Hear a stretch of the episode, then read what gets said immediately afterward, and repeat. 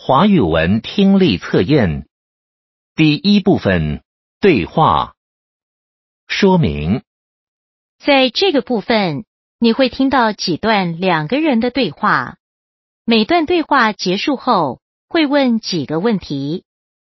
接着你会听到 A、B、C、D 四个选项，这四个选项的内容也会出现在题本上。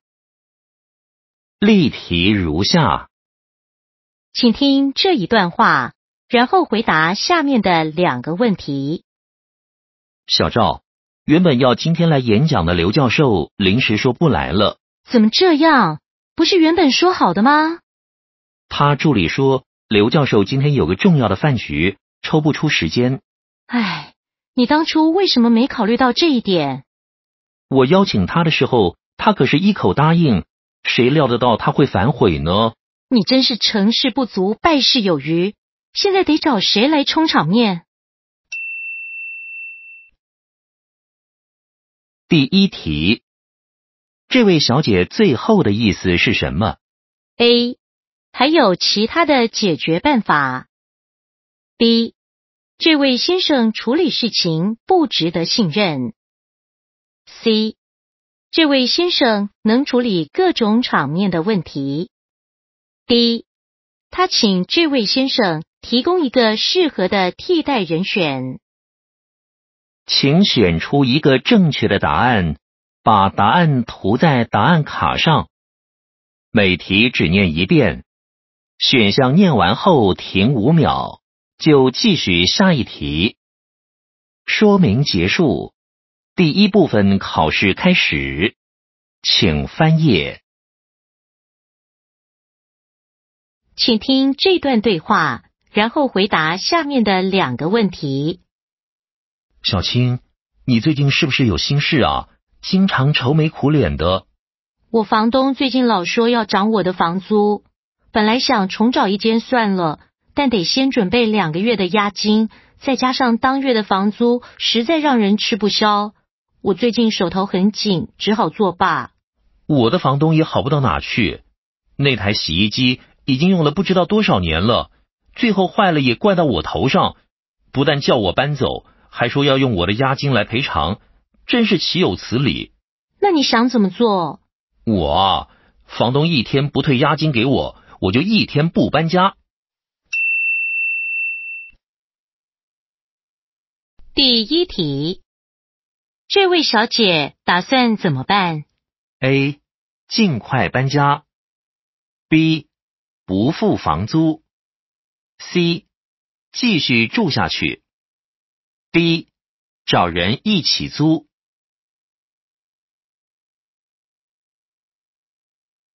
第二题，这位先生打算怎么办？A. 他不要押金了。B. 他决定再住一天就搬家。C，他要押金，但不打算搬家。D，他拿到押金以后才要搬家。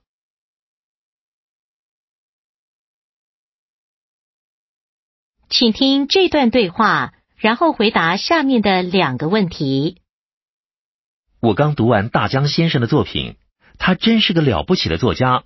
啊，我没看过他的书，不过却是他儿子的乐迷。听说他儿子出生的时候脑部残障，在语言上没办法正常发展，但他并没有因此自暴自弃，凭着独特的音乐天分，出了好几张个人专辑呢。是这样吗？我想大江先生一定以他儿子为荣。那是一定的。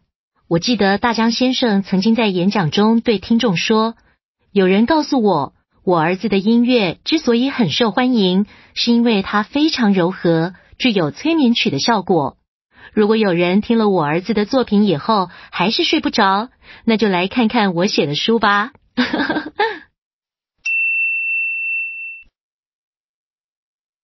第三题，这位小姐说大江先生的儿子怎么样？A. 能克服天生的障碍。B. 专门为残障儿童作曲。C. 文章写的比作家还好。D. 将父亲的作品写成曲子。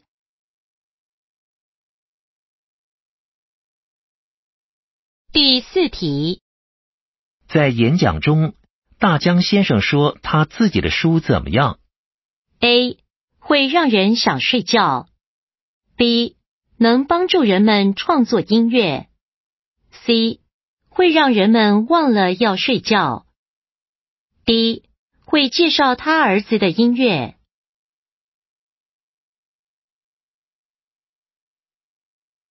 最近南部的医院推出一项新措施来服务民众，请听这段对话，然后回答下面三个问题。第五题，这项服务有什么优点？第六题，这项服务改善了哪种现象？第七题，关于这项服务，哪一个是对的？现在请听对话。哈哈，你看到这个新闻没？现在去医院看病，不用等护士小姐叫你的名字了，医院会发给你一个呼叫器，呼叫器响的时候就表示轮到你了，可以直接进入诊间看病。干嘛这么麻烦？护士小姐直接叫名字也很清楚啊。可有时候我就是不希望别人知道我生什么病，看哪科医生啊。照以前的做法。护士小姐一叫我的名字，所有候诊室的人都会听到。如果没有人认识我也就算了，要是碰到认识的人，知道我生什么病，会让我觉得很难堪的。我不介意这种事，但是平常看病，候诊室到处都是人，有了这个服务，我应该可以到医院附近走走，不用老是等在那儿了吧？是啊，不过因为这个服务的成本比较高。现在只在一些病人容易感到尴尬的门诊实施，像是妇产科、泌尿科等等，并不是所有的门诊都有。那像我爸爸年纪大，耳朵有问题，听不见呼叫器的声音怎么办？这你别担心，呼叫器的设计有各种变化，会发亮、会震动，还有音乐声，就算是视障或听障的病患都可以使用，而且用完之后。医护人员还会回收，用酒精消毒，防止病毒传染，贴心的不得了呢。第五题，这项服务有什么优点？A. 可降低医疗费用。B. 可维护病人隐私。C. 可指定医生看诊。D. 看病可事先预约。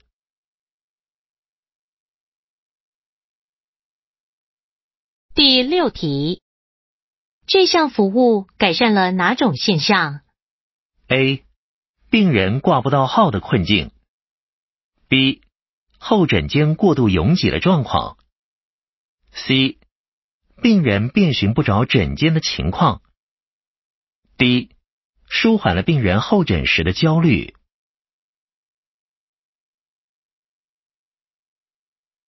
第七题。关于这项服务，哪一个是对的？A. 所有门诊都会提供。B. 使用对象以老人为主。C. 器材用完即丢，不怕传染。D.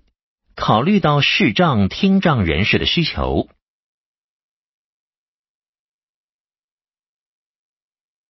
两位研究生正在讨论近年来在各地监狱所实施的新政策，请听这段对话，然后回答下面三个问题。第八题，关于实施这项政策，下面哪一个是对的？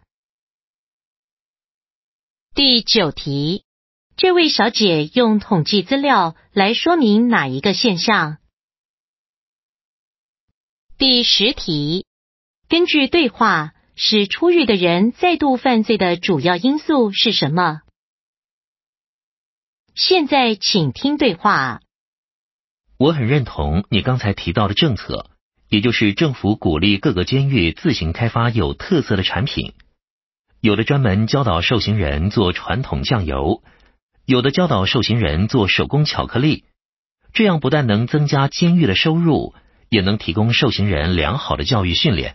是啊，通常一般监狱选择开发的产品，以经济实惠、适合送礼的食品类最多，很受大众欢迎。不过，也有的监狱别出心裁，特别开发需要长期训练、需要高度技巧的手工艺品。虽然费时又费力，却很适合刑期较长的犯人。我想，无论是哪一种产品，只要能帮助受刑人学得一技之长，出狱后能自力更生就好。当然，这也是当初制定政策时的理念。可惜，根据我手中的统计资料，受刑人出狱后再度犯罪的比例还是跟过去不相上下，没有显著的降低。为什么呢？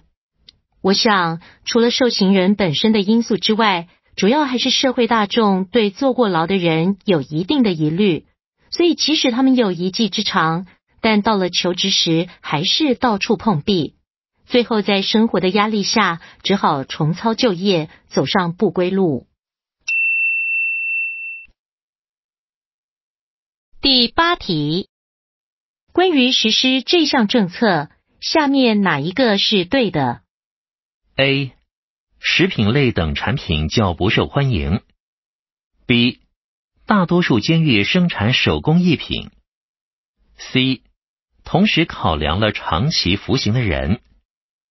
第一有餐饮背景的受刑人才能参加。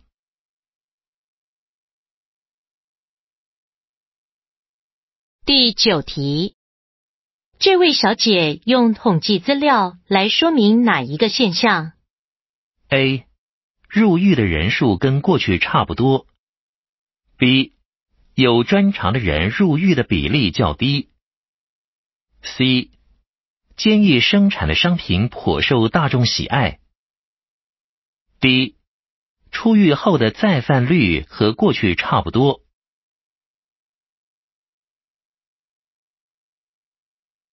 第十题，根据对话。使出狱的人再度犯罪的主要因素是什么？A. 经济不景气。B. 社会接受度不高。C. 缺乏谋生的技能。D. 拿不到社会补助。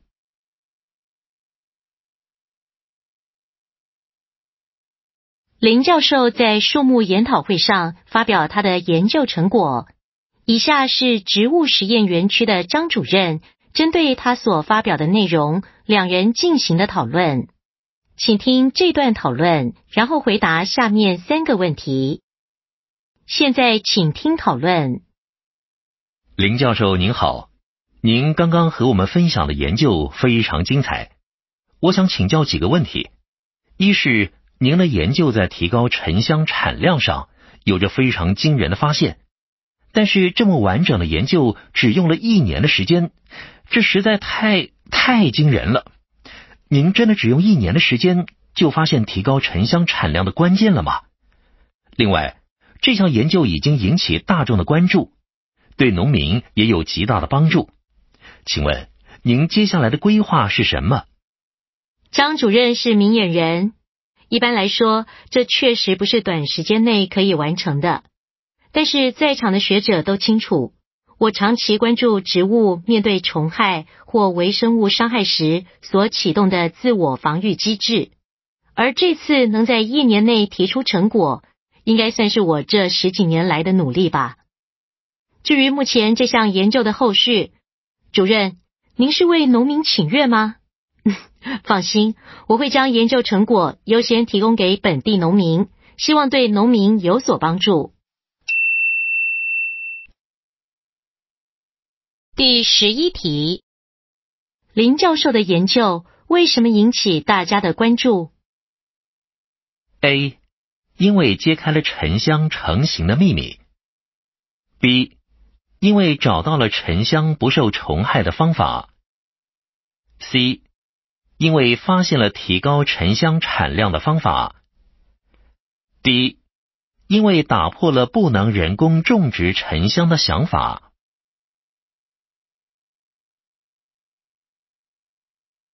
第十二题，根据张主任的提问，可以知道他对这项研究的看法为何？A.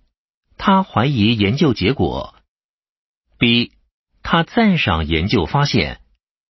C. 他肯定研究的方法。D. 他质疑研究的动机。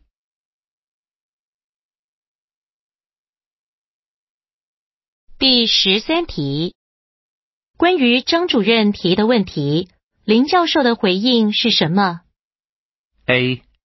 研究时间不止一年。B. 需要进行相关实验。C. 后续需要张主任的帮忙。D. 他会长期关注之后的发展。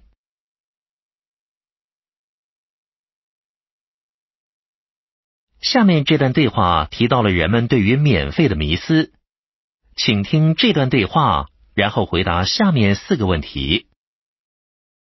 第十四题，对话中提到这家网络书店早期所使用的策略是什么？第十五题，这家网络书店如何改变策略？第十六题。这位先生提到的汽水和零食有什么特色？第十七题，这位先生认为免费的赠品或服务怎么样？现在请听对话。国强，我经常在台北市忠孝东路附近停车，停一个小时要五十元，但如果我购物消费满两百元，就可以免费停车一小时。所以我常为了这个优惠花费更多。美珍，这一点都不奇怪，因为你掉进了免费的陷阱里。我举个例子吧，你知道那家知名的网络书店吧？听说早期他们所使用的策略跟现在不一样。那时候只要你的订单金额达到，呃，假设是一千块，那么运费其实都只要五十块而已。但即使运费是这么的少。它的吸引力还是不如免运费。后来他们索性提高门槛，改成购物满两千块就可以免运费，结果销售量反而大大增加了。你看，其实你是花了更多的钱。有时候真搞不懂我们消费者的心态啊。其实，在大部分的情况下，拿免费的东西完全合理，不拿白不拿嘛。但是如果拿这个免费的东西是有条件的。大家就会有种贪小便宜的心理，大家都会想，不花一毛钱怎么可能有损失呢？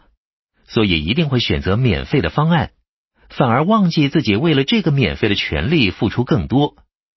许多厂商也是看准这个心理，推出什么零热量汽水、零卡路里饼干，结果呢，消费者就忘了自己其实是想减肥的，反而喝的更多，吃的更多。第十四题，对话中提到这家网络书店早期所使用的策略是什么？A. 只购买一本书就免运费。B. 将运费包含在书籍的售价中。C. 运费随着消费金额提高而增加。D. 消费一定的金额享有低廉运费。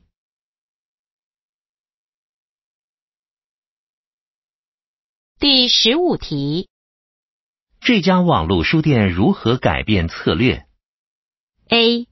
无条件提供免运费服务。B. 加入会员就能享有免运费服务。C.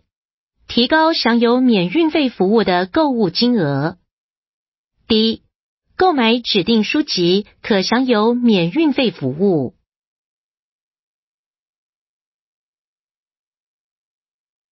第十六题，这位先生提到的汽水和零食有什么特色？A.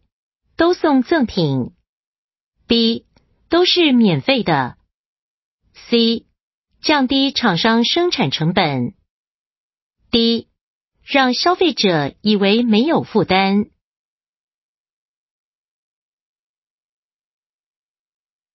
第十七题。这位先生认为免费的赠品或服务怎么样？A. 不见得划算。B. 能造福消费者。C. 品质一定不好。D. 消费者不一定喜欢。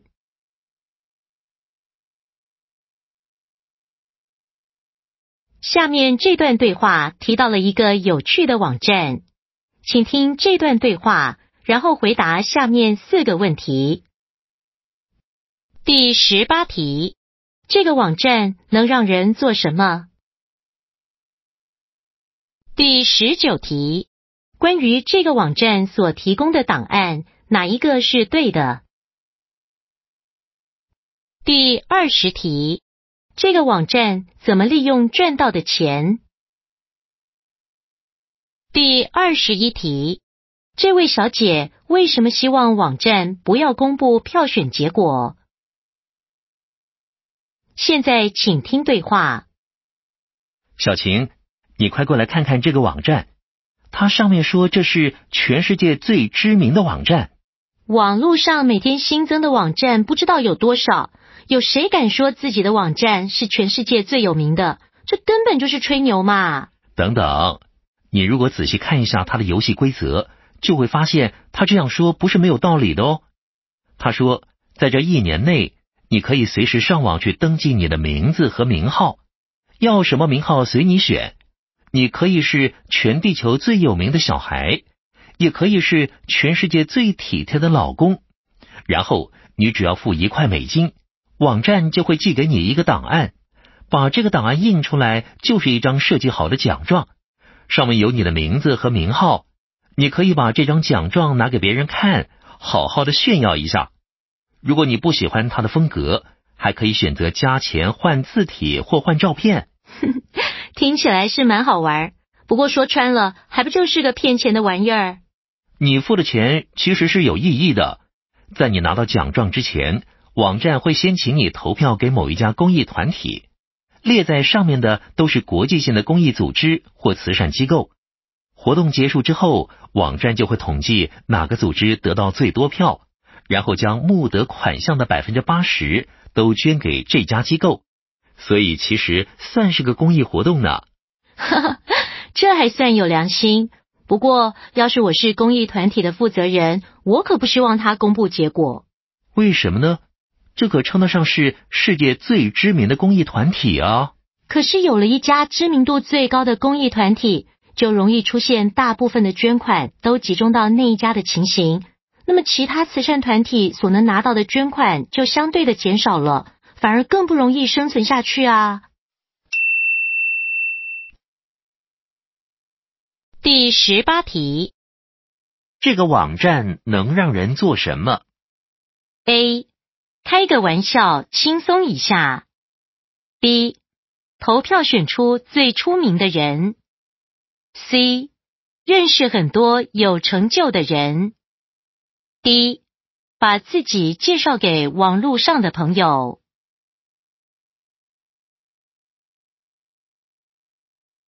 第十九题，关于这个网站所提供的档案，哪一个是对的？A. 具有法律效力。B 可以免费改变风格。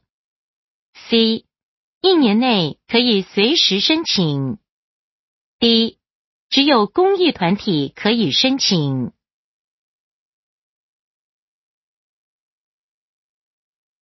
第二十题，这个网站怎么利用赚到的钱？A 平均分给各个公益团体。B 给最受欢迎的公益团体，C 成立国际性的公益团体，D 请名人来帮公益团体募款。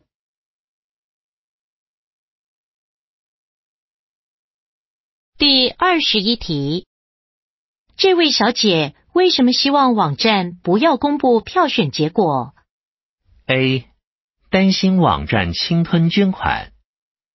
B 担心慈善捐款分配不均。C 不愿网站借此打知名度。D 不愿让别人觉得没有面子。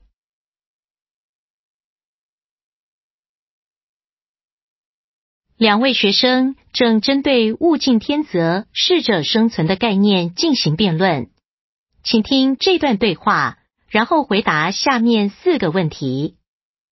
现在，请听对话。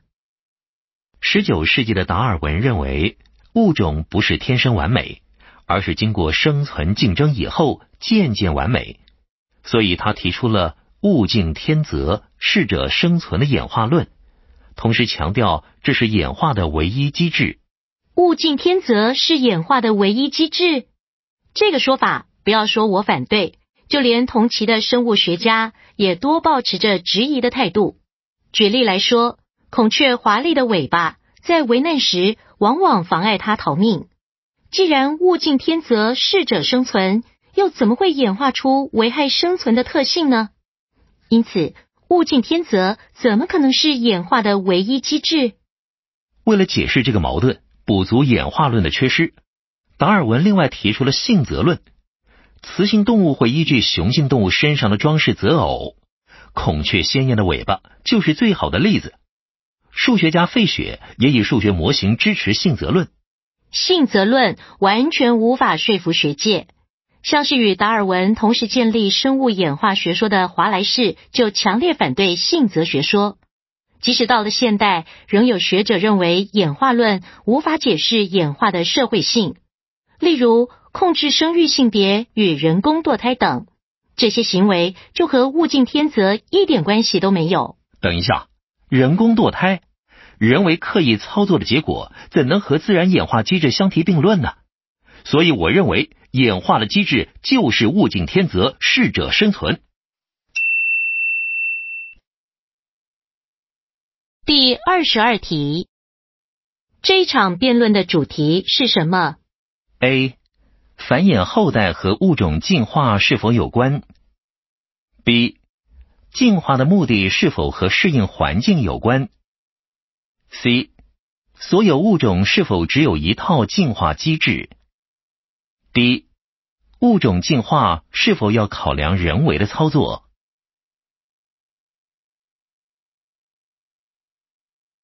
第二十三题，根据这位小姐的说法，当时的生物学家对演化论看法为何？A. 深信不疑。B. 质疑问难。C. 嗤之以鼻。D. 同声赞美。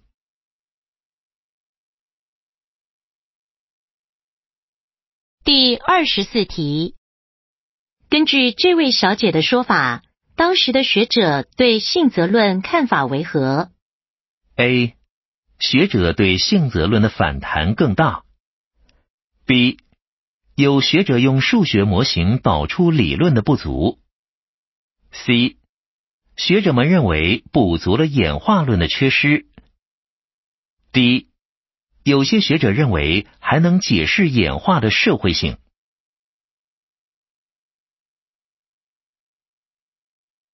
第二十五题，这一场辩论的结果是什么？A. 这位小姐无法说服对方。B. 这位小姐让对方无法招架。C，这位小姐有效的反击对方。D，这位小姐让对方哑口无言。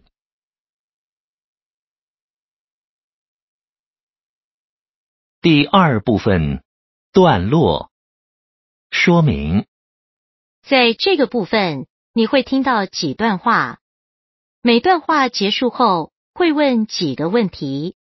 每个问题都有 A、B、C、D 四个选项，这四个选项的内容也会出现在题本上。例题如下，请听这一段气象报道，然后回答下面的问题。各位观众您好，为您报道今天二月十一日的天气预测。明天周休二日。各地仍是晴到多云的天气，适合民众出游踏青。不过西半部日夜温差较大，民众请注意。像今天这样的天气形态将持续到十五日，从十六日开始，因为受到锋面影响，全台都有降雨的几率，尤其北部及东半部几率可达百分之八十以上。第二题，这个周末的天气如何？A. 气温降低，有短暂雨。B. 受到封面影响会下雨。C 是适合出游踏青的好天气。D 早上会下雨，下午出太阳。请选出一个正确的答案，把答案涂在答案卡上。每题只念一遍，选项念完后停五秒，就继续下一题。说明结束。第二部分考试开始，请翻页，请听这一段报道，然后回答下面两个问题。这年头，凡事都讲求效率，尤其是快递公司，快还要更快。但在中国北京，一家公司却反其道而行，做起了慢递生意。这家公司从开张以来，已经收到两万多封邮件，上门的客人将充满情感的信件托付给这家公司，指定一个投递日，付清费用后就离开。原来所谓的慢递服务做的是未来的生意，收信人可以是自己，也可以是他人。慢递公司会在寄件人指定的时间将信件送达。不过，作为一个消费者，可能得祈祷这家慢递公司的生意越做越好，不要在寄送时间到之前就倒闭了。第二十六题，这家公司的特色是什么？A. 寄送速度快。B. 免费寄送邮件。C. 只能寄信给自己。D. 寄送时间很有弹性。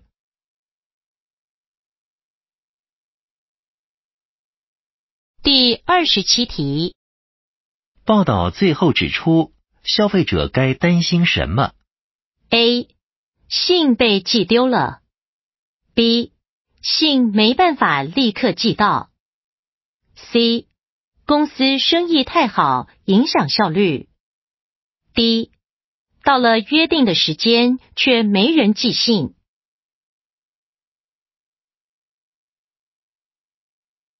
请听这个故事，然后回答下面三个问题。第二十八题：朱熹一开始听到买东西时，他的反应是什么？第二十九题：朋友从什么角度来回答朱熹的问题？第三十题，最后根据朱熹的说法，东西各代表什么？现在请听故事。人们逛街的时候，经常会买一些东西。不过，为什么我们要用“东西”这个词呢？这词的用法是怎么来的呢？原来宋朝的时候，有一位著名的学者叫朱熹。有一天。他在路上碰到他的朋友提着篮子走过来，朱熹问他去哪儿呢？朋友说上街买东西。朱熹说东西怎么买？价钱多少？那南北能买吗？为什么只买东西不买南北？朋友笑了笑说：“我问你，与金木水火土相配，统称为五行的是什么？”朱熹想了想，莞尔一笑：“哦，金木水火土，东南西北中。东方呢，属木头的木；西方则属金子的金。金和木呢，都可以装在篮子里。而北方属水，南方属火。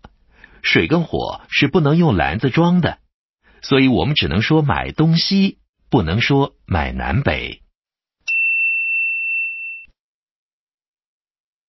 第二十八题，朱熹一开始听到买东西时，他的反应是什么？A.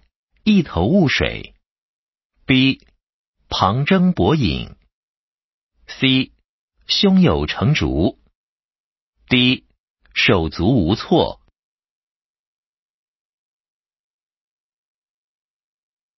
第二十九题。朋友从什么角度来回答朱熹的问题？A.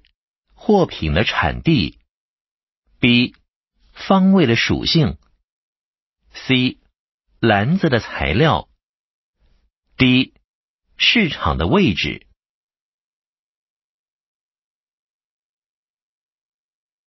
第三十题，最后根据朱熹的说法，东西各代表什么？A. 金和火，B. 木和水，C. 木和金，D. 水和火。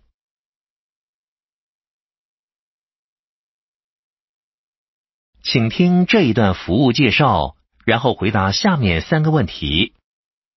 现在，请听这段话：随着科技发达与网络普及。电子信箱、网络银行、社群交友网站及线上即时通讯早已成为现代人的生活重心。举办信件往来、生活写真、公司业务，甚至财务资料，多半都储存在使用者的网络账号中。但这种需要密码才能登入的网络服务，一旦使用者突然死亡，他原本受个人账号保护的各种隐私。是否可能曝光呢？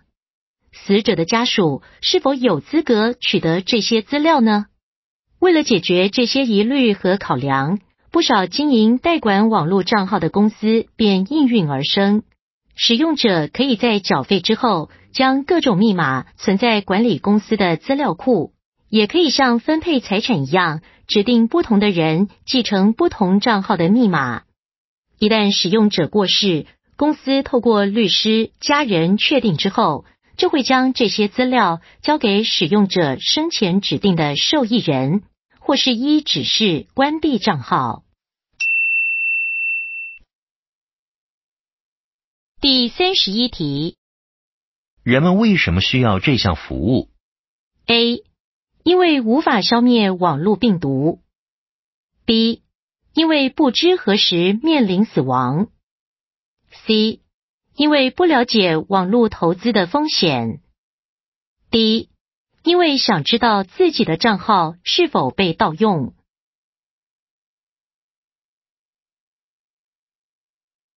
第三十二题，这项服务的重心是什么？A，帮客户做好电脑备份。B，协助客户淘汰很少使用的账号。C。让客户随时能和家人分享资料。D. 帮客户将账号资料当做遗产处理。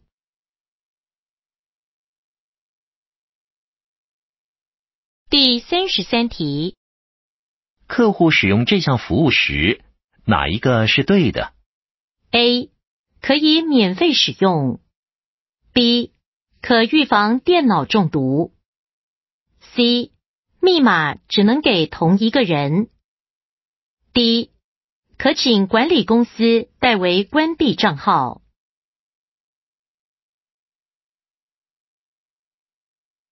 请听这一位生态学家帕梅森所提出的主张，然后回答下面四个问题。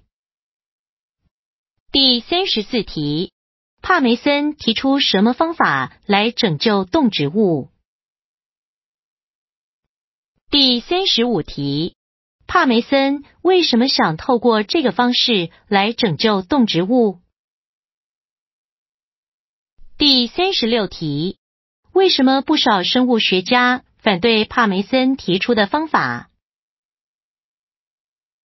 第三十七题，学者们认为帕梅森的方法比较能拯救哪些动植物？现在请听这段话。近年来，越来越多的动植物因为地球暖化、气候改变而无法继续生存。针对这个问题，帕梅森提出一个多数生物学家都认为不可行的方法，也就是帮助生物迁徙或是移植。帕梅森指出，这个方法尽管引起争议。但很可能是拯救许多濒临绝种动植物的唯一方法。他说，地球上有不少物种无法适应气候变迁后的环境，但也没办法离开居住地，迁移到适合生存的地区。要拯救这些动植物，最有效率的方法就是由人类帮忙迁徙或移植。但是，有不少生物学家认为这个做法太过天真。因为每一个地区都有它独特的生态系统，一旦引进新的外来的物种，就很可能大幅改变当地的生态环境，破坏平衡。我们当然可以将一个濒临绝种的动物迁移到一个适合生存的环境，但如果这个动物在当地没有天敌，可以不断迅速的繁衍，就会大量掠食当地的动植物，反而造成其他物种的灭绝。同时，也有学者指出，帕梅森所提出的方法花费非常大，到最后一定得优先考虑具有经济效益的物种。换句话说，还是以人类的价值观来衡量，决定先救哪一种物种。没有办法顾及到所有濒临绝种的动植物，也无法有效的改善问题。第三十四题。帕梅森提出什么方法来拯救动植物？A. 设立保护区。B. 减轻暖化现象。C. 帮动植物搬家。D. 改善当地的环境。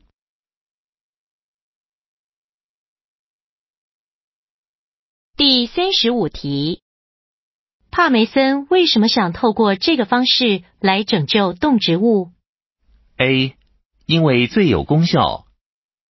B，因为十分经济。C，因为能顾及多数物种。D，因为对生物界的伤害最小。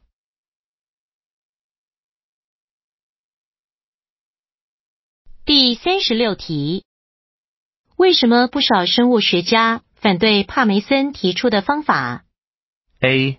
会破坏生态平衡。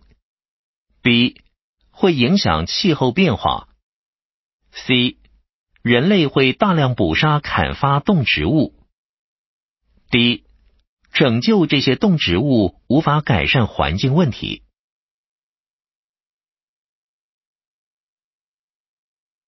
第三十七题，学者们认为帕梅森的方法比较能拯救哪些动植物？A. 能自行迁徙的动植物，B. 经济效益低的动植物，C. 没有绝种危机的动植物，D.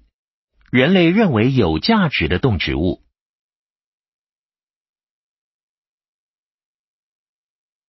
请听这一段和脑细胞移植有关的研究说明，然后回答下面四个问题。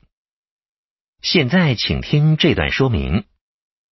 意大利科学家的研究显示，一个生命体的脑细胞若移植到另一个生命体，可以存活到另一个生命体老死为止。研究员因此指出，脑神经细胞没有固定的寿命。这项研究结果对于人类脑神经的移植。及如何应用在阿兹海默症或帕金森氏症的治疗深具意义。研究人员利用家属进行这项实验，小家属的寿命平均只有十八个月，而大家属寿命通常是小家属的两倍。研究员先取出小家属的脑细胞，然后植入六十只大家属胎儿的脑部里，接着让大家属长大。直到他们年老垂死，剩下寿命预估不到两天的时间，研究员再观察他们的脑部。研究员发现，实验里的大家属可完全正常的成长，而且年老时没有产生任何的脑神经问题。虽然他们的脑细胞较多，但是却没有比较聪明。另外，在大家属死后，小家属的脑神经依然活着。科学家因此推论，如果脑细胞是移植到寿命更长的生物，小家属的脑细胞寿命也会跟着延长。第三十八题，这项脑细胞研究的主要发现是什么？A. 脑细胞的大小和智商高低无关。B. 脑细胞一出生就已经发展完备。C.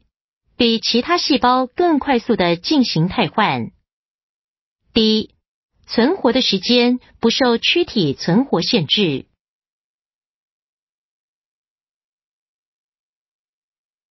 第三十九题，研究的结果在哪方面深具意义？A. 脑神经医疗，B. 脑年龄诊断，C. 脑中风治疗，D. 脑功能检测。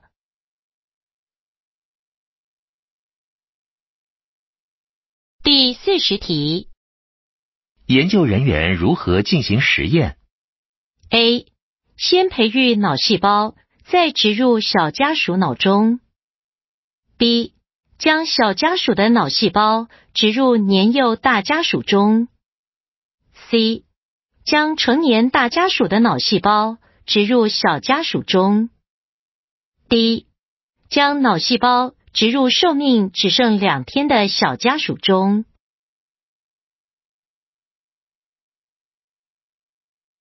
第四十一题，关于研究中的家属，下面叙述哪一项正确？A.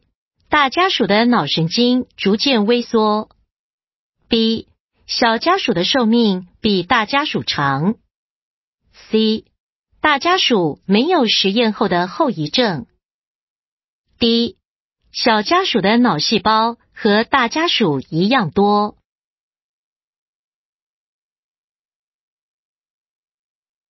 请听这一段和跨国农地买卖有关的报道，然后回答下面四个问题。第四十二题：南半球跨国农用土地交易报告提出了哪方面的问题？第四十三题：投资者对于跨国土地投资的看法是什么？第四十四题。说话者对于这些问题的看法是什么？第四十五题，这篇报道指出，一旦发生交易纠纷，地主国能怎么做？现在请听报道。欧洲的非官方研究机构发表《南半球跨国农用土地交易报告》，文中提问。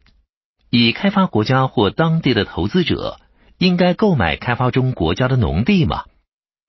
外国投资者宣称自己购买的是闲置土地，因此当他们垦殖土地开始生产时，全球粮食产量也会跟着提高。尽管投资者宣称交易一切公开透明，但仍让人质疑：面对贫困的压力和现金的诱惑。土地交易的代价究竟是什么？为什么我们不允许穷人卖肾脏给出价最高的买家，我们却允许穷人卖掉他们赖以为生的农地呢？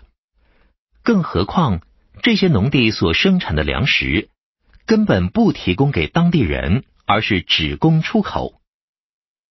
农地的买卖尽管已经有很多侵权的案例，但是受害者到现在仍是投诉无门。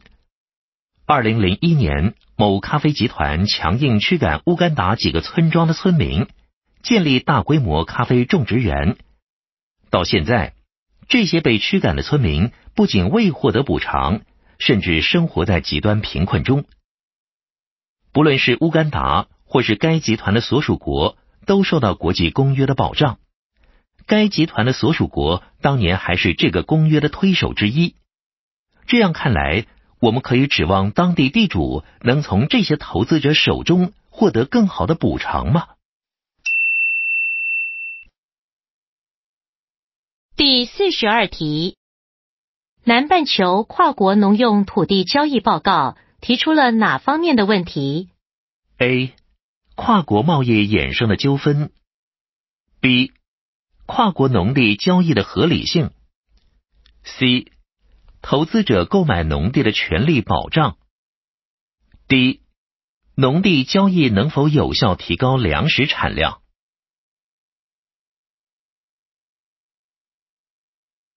第四十三题，投资者对于跨国土地投资的看法是什么？A. 宣称可增加全球粮食产量。B. 可以让提供农地的国家免于饥荒。C. 有助于提升当地居民的生活水准。D. 能解决地主国粮食生产不足问题。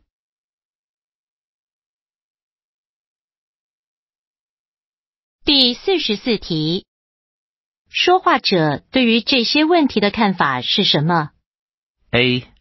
应该开放贫穷国家的土地买卖。B. 贫穷国家想脱贫的心态可以理解。C. 土地交易存在太多强欺弱的问题。D.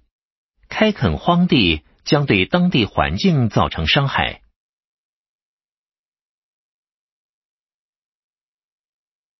第四十五题，这篇报道指出，一旦发生交易纠纷，地主国能怎么做？A. 主动中断投资计划。B. 只能选择赔钱了事。C. 得先诉诸国际舆论。D. 无法为自己争取权益。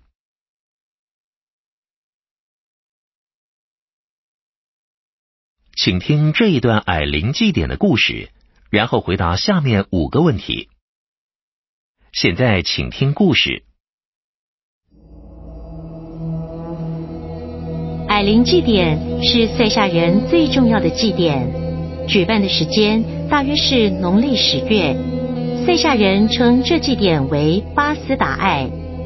相传，在很久以前，有一群居住在山里的矮人，身高只有三尺。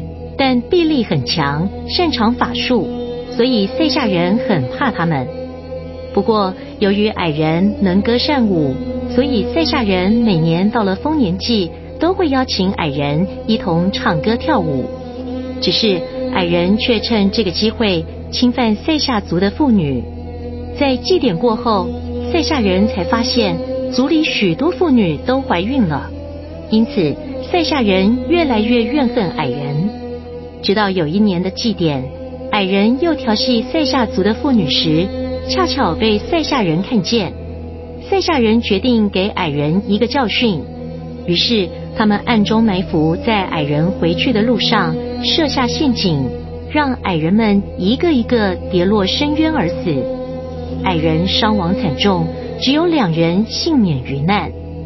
这两位矮人知道是自己咎由自取，便决定离开。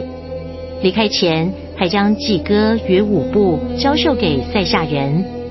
只是塞夏人虽然除去了心头大患，内心却感到不安，于是开始祭祀矮人，安抚他们的灵魂，希望化解彼此的仇恨。从此以后，就在秋收冬藏之际的月圆夜里，塞夏人不断的唱着、跳着，邀请矮灵归来。再次与塞夏人同乐，并在歌声中请求矮灵的原谅与赐福。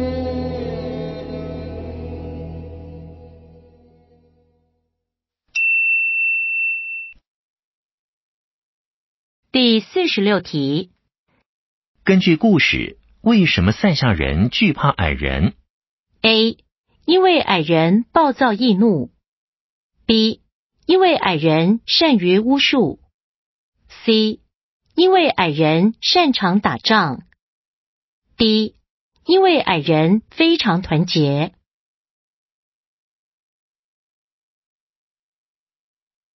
第四十七题塞夏人用什么方法报复矮人：A. 掠夺矮人的土地；B. 设计陷阱杀害矮人；C. 让矮人的妇女怀孕；D. 使用巫术让矮人惧怕。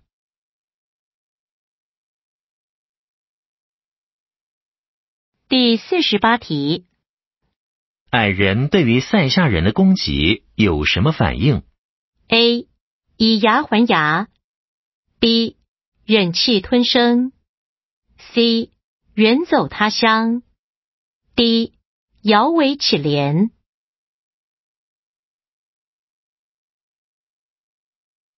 第四十九题，为什么塞夏人要举办这个祭典？A. 庆祝战斗的胜利；B. 祈求仇人的谅解；C. 悼念族里死去的战士；D. 将族中妇女献给矮人。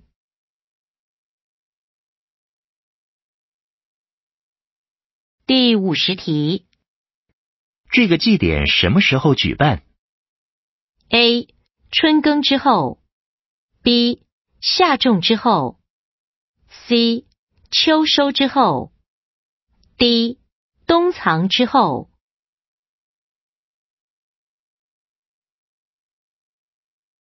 听力考试到这里全部结束。